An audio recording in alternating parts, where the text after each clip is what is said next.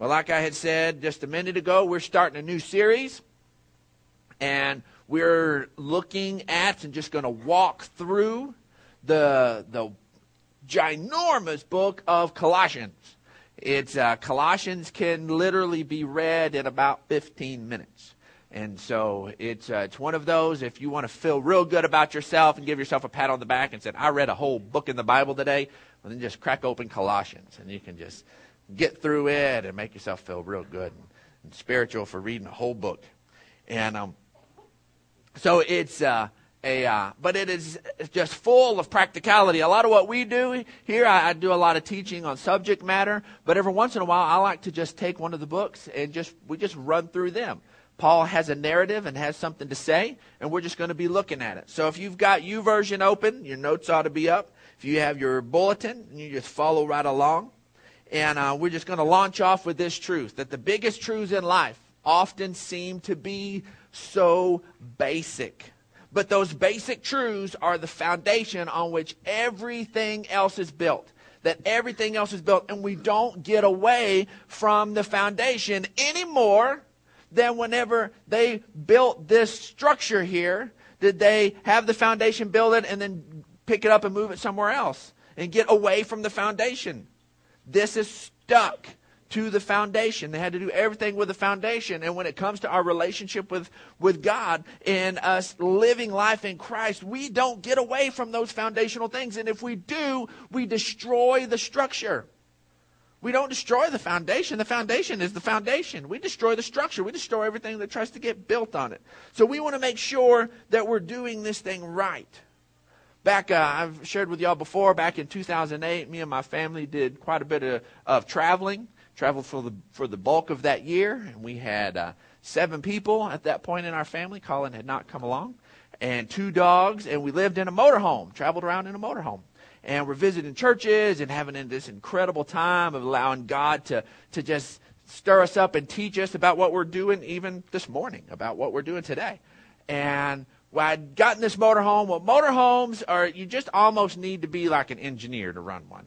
I mean, they have all sorts of little systems and all of this stuff. And and uh, I picked uh, I picked some of the best brains I knew. Even Terry Swanson's daddy, who's a big time motor homer. I talked to that man and learned all I could. Had his name name on speed dial in case I ran into some problems. And but we went out and went to to use it for the first couple of times. Well, the very first place we ever used it was nice and level. So we didn't have too many issues. But when we got into a campground, that was not level. And it was on an angle. Well, this motorhome had these little these little things that would come down and help level it. These little foot things. And uh, they had a system that you just punch a button and you just let it do it. And it's supposed to just self level and do this thing all by itself. So I, we, I do that. I push the button. It does so much and then our motorhome is still sitting all cockamamie. And so I undo it and try again and try again and try again, and I couldn't get it. So I'm thinking something's busted. And the first couple of times we did that, and it felt like we were living in a fun house. I mean, you try to walk and you're like, you know, you want to go straight and you aim over here so that you can get to where you're going. It was just all crazy. Everything would roll off the cabinets, everything. It was just, it was just an absolute mess. And finally, I go and, and I'm talking to some people, and, I, and they tell me, Well, what are you doing? I tell them what I'm doing. And so they had to finally, they backed way up to the beginning. And they said, When you do this, is the engine running or not running? Well, the engine's not running. Well, this is a air pressure system. You're running out of air. That's why it's not finishing. You have to leave the engine running.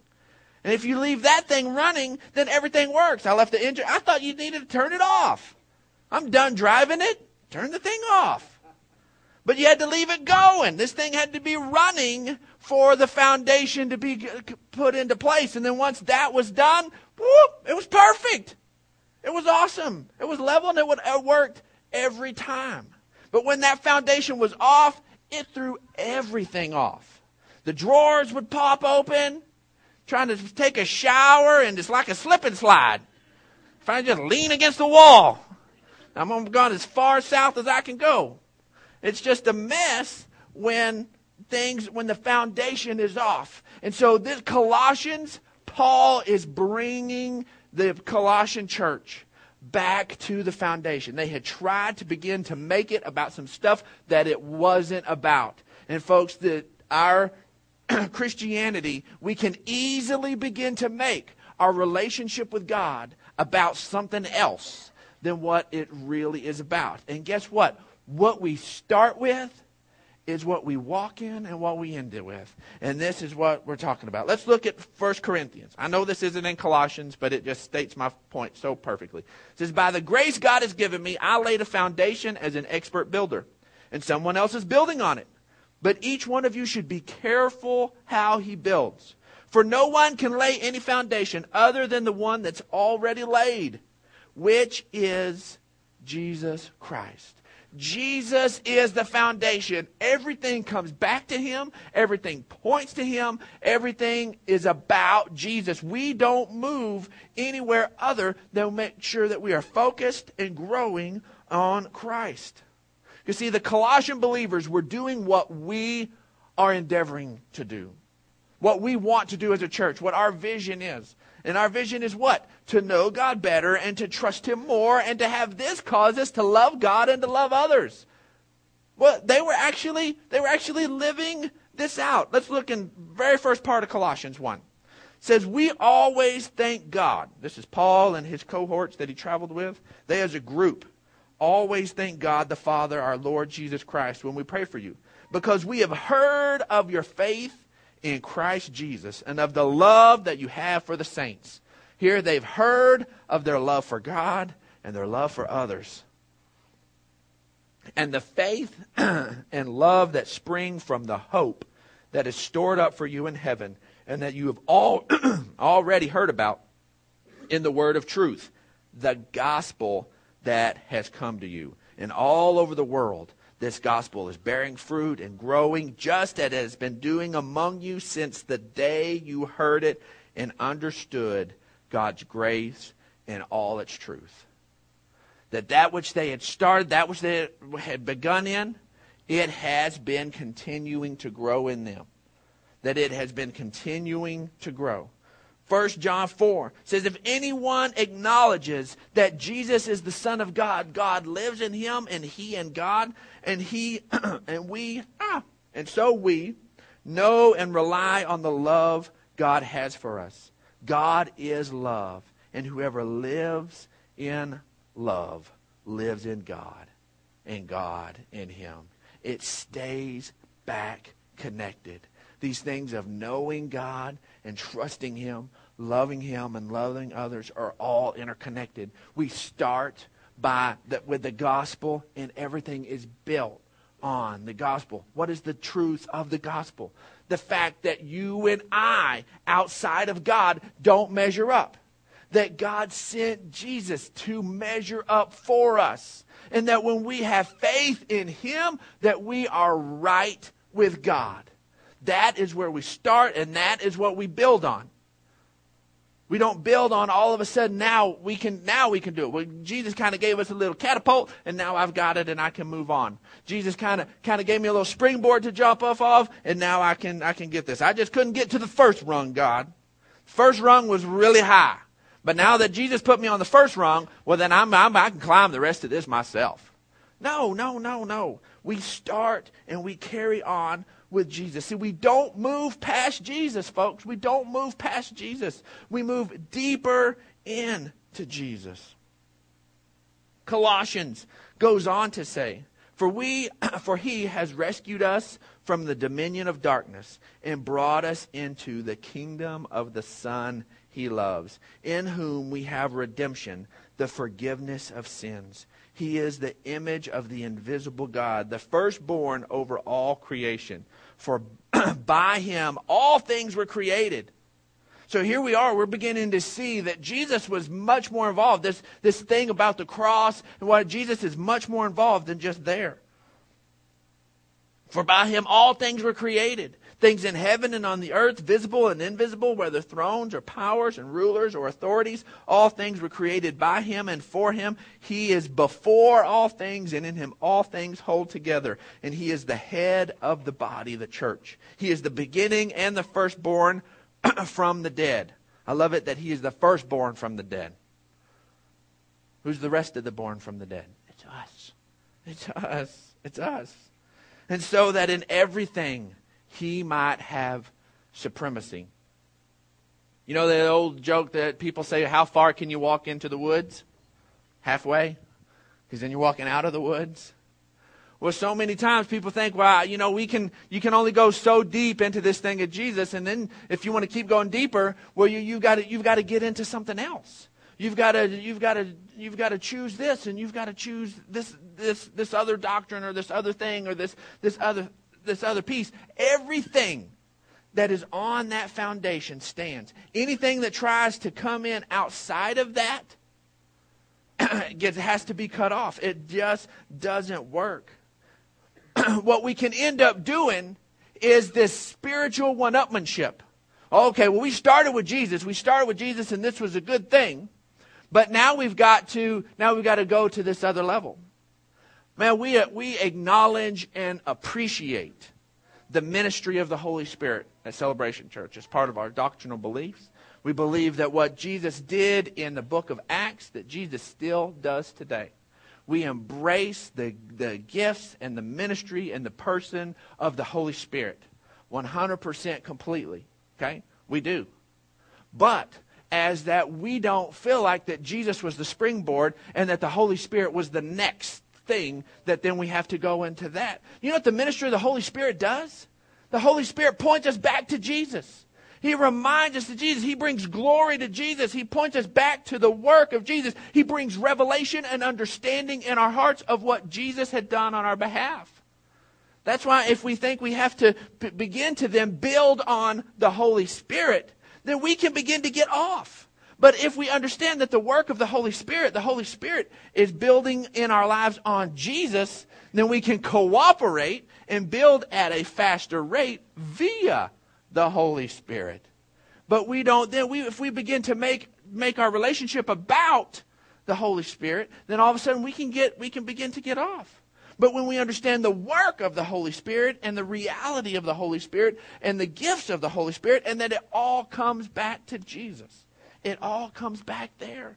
That is when there is this harmony and this unity of the gospel and this truth. And if we're not careful, we can get into this spiritual one-upmanship. This thing that just just, just got to, well, that's all cool and good, but man, we're going to take it bigger and we're going to take it bigger, and, and it's just got to keep getting out of control.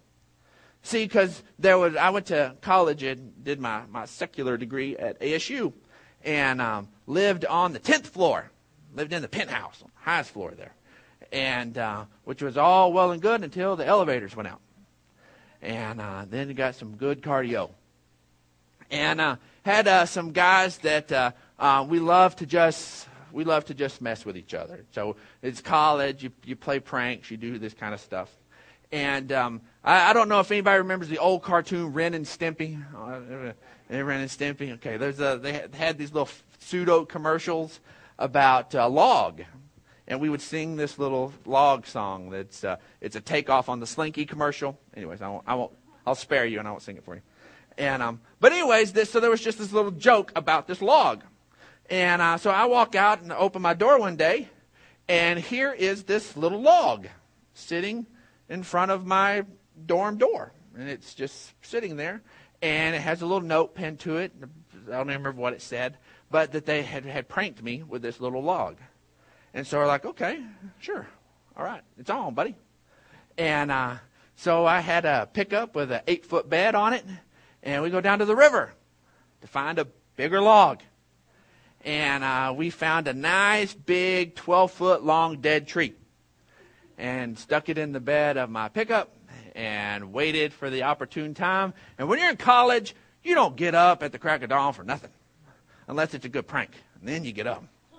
And so we set our alarms because we knew that the doors unlocked at 6 and we were going to have to sneak it in the back doors and they unlocked it. And so we carried that ginormous log up all these flights of stairs and made it all the way up. Got it through and positioned in front of their door and put our own little note on it.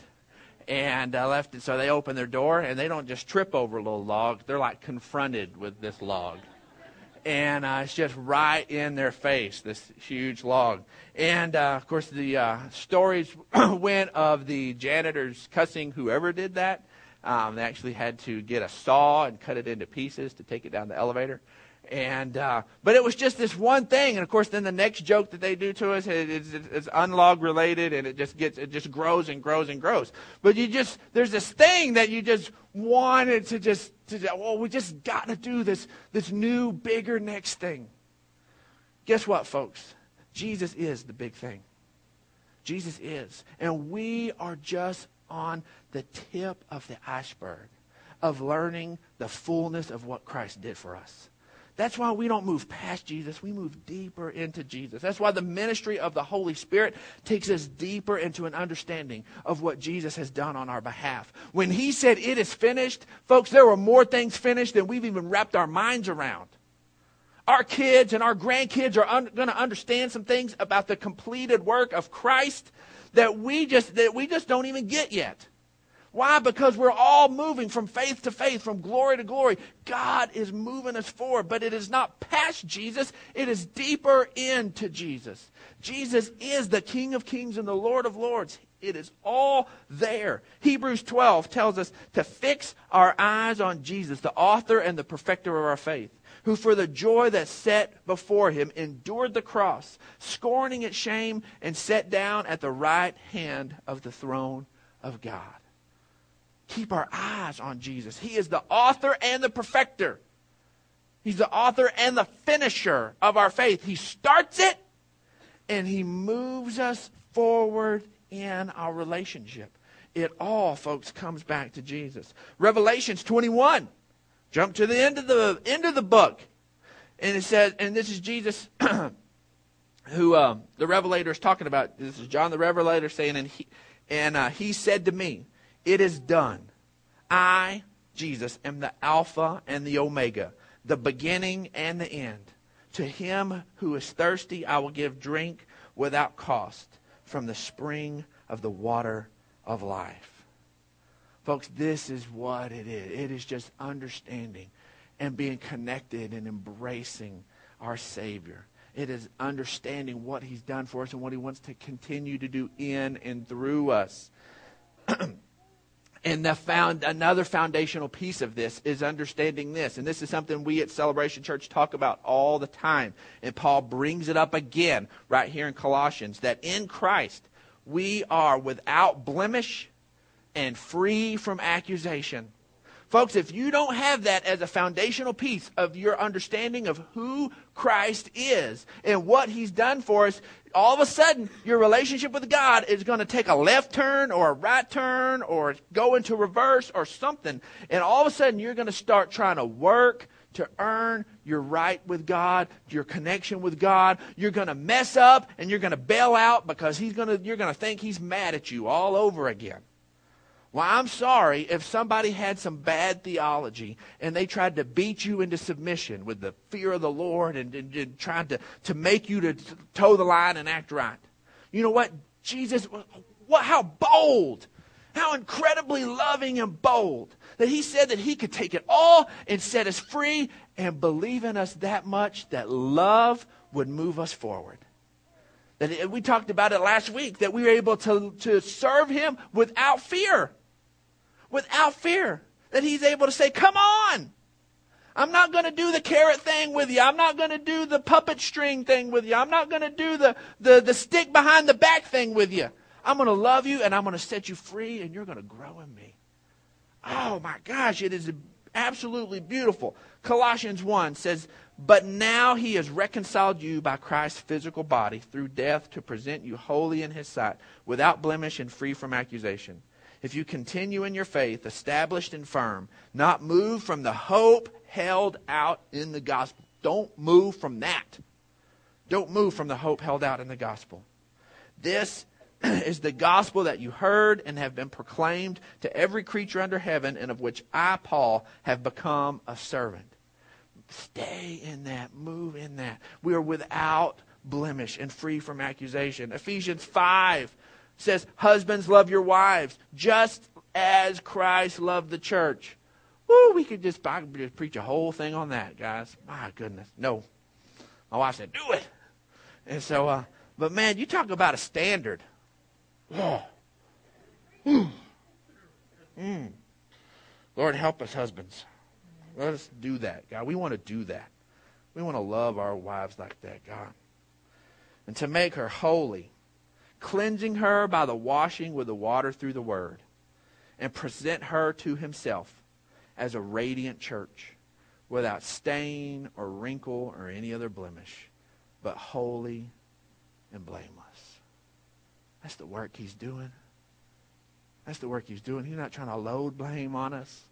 He is freeing us from blame. Revelations again, it says, And I heard a loud voice in heaven saying, Now have come the salvation and the power and the kingdom of our God, the authority of his Christ. For the accuser of our brothers, who accuses them before our God day and night, has been hurled down. You know, if you get feeling accused, it's not Jesus. Jesus dealt with their accuser. There's an accuser out there. We have an enemy who hates your guts. It's just the truth. And he wants to try to lie to you and get you back under this junk so that you derail off of Jesus and make some sort of Christian religion esque thing that messes everything up. We have to stay focused and stay connected with Jesus. Jesus loves us so much, he gave himself up for us. Oh, how beautiful. Our enemy, the accuser, is dealt with. He's dealt with. He's been hurled down. You see what Jesus does with accusers? We see kind, sweet Jesus. We see Jesus holding the lamb. You got those pictures everywhere. You know what? I love I love the picture of Jesus, the carpenter with the Popeye forearms, grabbing the accuser by the throat and hurling him down. I like that Jesus. I just wanted to see right there in that one. He's both of them. He's both of them. Mm. That accusing thing, we just can't live under that. So this causes us to be. We are open with, uh, with people about what Jesus has done in our lives. And we do this out of love for him and love for others. People, this we don't have this pressure on us. This pressure to, that we have this mandate of some God whipping us to share the gospel with other people. You know what? When we really get a hold of what Jesus has done, when we really understand it, all of a sudden it ought to just naturally flow. Nobody tells me that I have to talk and brag on my kids. I love them. So you, you spend too much time with me and you're going to hear a story about my children. You're going to understand that I love them and I think they're awesome. And I know they're not perfect, but I'm going to talk about how good they are. Why? Not because I have an obligation to do it, but because I love them. That's the way it's supposed to be with our relationship with God.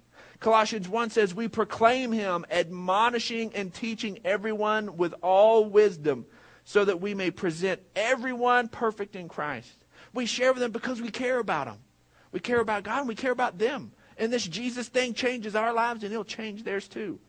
And to this end I labor, struggling with all his energy which so powerfully works in me. See, this was even what Jesus did, folks. This is what Jesus did. Luke 4. God's Spirit is on me. This is Jesus talking. He's chosen me to preach the message of the good news to the poor, sent me to announce pardon to his prisoners and recovery of sight to the blind, to set the burdened and battered free, and to announce that this is the year to act. How the message translation puts it. Jesus did it because he cared. Jesus preached the gospel not because he was had this weight that Papa God was driving him to do it. It's because he loved people. And he cared and because the truth matters. See, First John says, We proclaim to you and have seen and heard, so that you may also have fellowship with us. Isn't that a beautiful thing? We want to see people reconnected with God, but we also want to see people connected with us. You can, when we share the gospel and connect, then people get newly connected with us. And our fellowship is with the Father and with his Son, Jesus Christ. See, folks, living in living life in Christ starts and grows and ends with Jesus. Choose to stay and remain focused on him and you will truly build on a firm foundation. It's about Jesus, folks. It is. It is. You come to Celebration Church, and we're going to talk all the time about Jesus, about the work that he's done, about the grace and the love, about what God wants to do in and through you. It's just we're just never going to move off of it. I just we just refuse to. Because that's the foundation on which this life with Christ is built. In this moment, as we're winding down, I'd appreciate it if everybody could just kind of quiet everything down and, and even bow your heads. We want to make a quiet moment here, a little private moment. That if you're here and you're ready to embrace that and say, I, I understand the gospel maybe, maybe in a new way. Before I thought that I had to raise my hand and say, "Ooh, I'm gonna, I'm now gonna do it right, and I'm gonna, I'm gonna do what He tells me to." No, that's not what I'm asking you to do. I'm not asking you to make some fresh man-made commitment to live up to some sort of standard.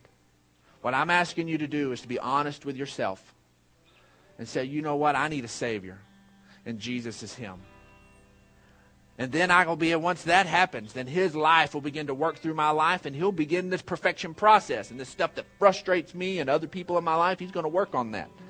But then it's him and not just us. If that's you and you want to embrace Christ as Savior and, and Redeemer, I want you to just raise your hand and we're going to pray with you.